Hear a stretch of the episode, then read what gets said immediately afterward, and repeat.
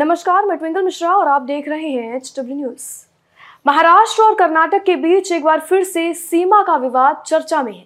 इसकी शुरुआत मुंबई के एक बयान से हुई है, जिसमें उन्होंने एक पुराने प्रस्ताव का ज़िक्र किया था। जिसमें सांगली ज़िले में कुछ ग्राम पंचायतों ने अतीत में एक प्रस्ताव पारित किया था, जब वे पानी के संकट का सामना कर रहे थे और कर्नाटक में विलय की मांग कर रहे थे।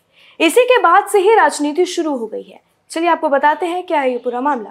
महाराष्ट्र के उप मुख्यमंत्री देवेंद्र फडणवीस और कर्नाटक के मुख्यमंत्री बसवराज एस बोमई ने संवेदनशील राजनीतिक मुद्दे पर एक दूसरे के खिलाफ कड़े शब्दों का इस्तेमाल किया है।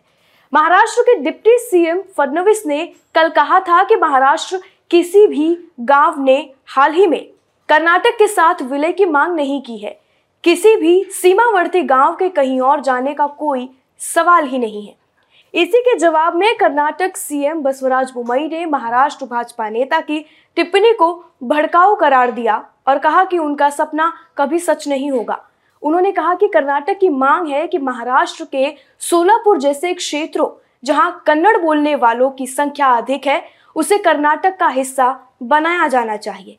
इससे पहले राज्य के सीएम बुमई ने दावा किया था कि महाराष्ट्र के सांगली ज़िले में कुछ ग्राम पंचायतों ने अतीत में एक प्रस्ताव पारित किया था जब वे पानी के संकट का सामना कर रहे थे, कर्नाटक में विलय की मांग कर रहे थे। उन्होंने कहा कि कर्नाटक सरकार ने उनकी मदद के लिए योजनाओं की योजना बनाई थी और उनकी सरकार विलय की मांग पर भी गंभीरता से विचार कर रही थी। कर्नाटक के मुख्यमंत्री की टिप्पणी पर सवालों के जवाब में फडणवीस ने कहा कि इन गाँवों ने 2012 में जल संकट पर एक प्रस्ताव पारित किया था, लेकिन हाल ही में यहाँ कोई विकास नहीं हुआ है।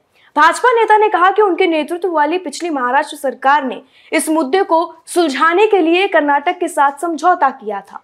उन्होंने कहा कि इन गाँवों के लिए जलापूर्ति योजना भी बनाई गई है। आगे फडनवीस ने कहा कि अब हम उस योजना को मंजूरी देने जा रहे हैं। शायद कोविड के कारण पिछली सरकार, यानी उद्धव ठाकरे के नेतृत्व वाली सरकार, इसे मंजूरी नहीं दे सकी। कर्नाटक राज्य की सीमा के करीब कन्नड़ भाषी क्षेत्रों का दावा करता है कि महाराष्ट्र बेलगाम ज़िले, जिसे बेलगावी भी कहा जाता है, और कर्नाटक में अन्य मराठी बहुसंख्यक क्षेत्रों पर विवाद के समाधान के लिए ज़ोर दे रहा है। मामला 2004 में सुप्रीम कोर्ट पहुँचा, जब तत्कालीन महाराष्ट्र सरकार ने बेलगावी शहर और आठ गाँवों पर दावा किया और ये मामला लंबित है। हाल ही में महाराष्ट्र की सभी पार्टियों के नेताओं वाली 19 सदस्य समिति ने बैठक की और सुनवाई में तेज़ी लाने के लिए सुप्रीम कोर्ट से अनुरोध करने का फैसला किया। एक नाथ शिंदे की अगुवाई वाली सरकार ने इस मुद्दे की निगरानी के लिए दो वरिष्ठ मंत्रियों के साथ एक समिति भी बनाई। कर्नाटक के मुख्यमंत्री ने कहा है कि राज्य सरकार ने सर्वोच्च न्यायालय में आने वाले सीमा विवाद से निपटने के लिए एक मज़बूत कानूनी टीम का गठन किया है। इस पूरी खबर पर कमेंट सेक्शन में हमें अपनी राय लिखकर ज़रूर बताएँ। वीडियो ये समाप्त होता है।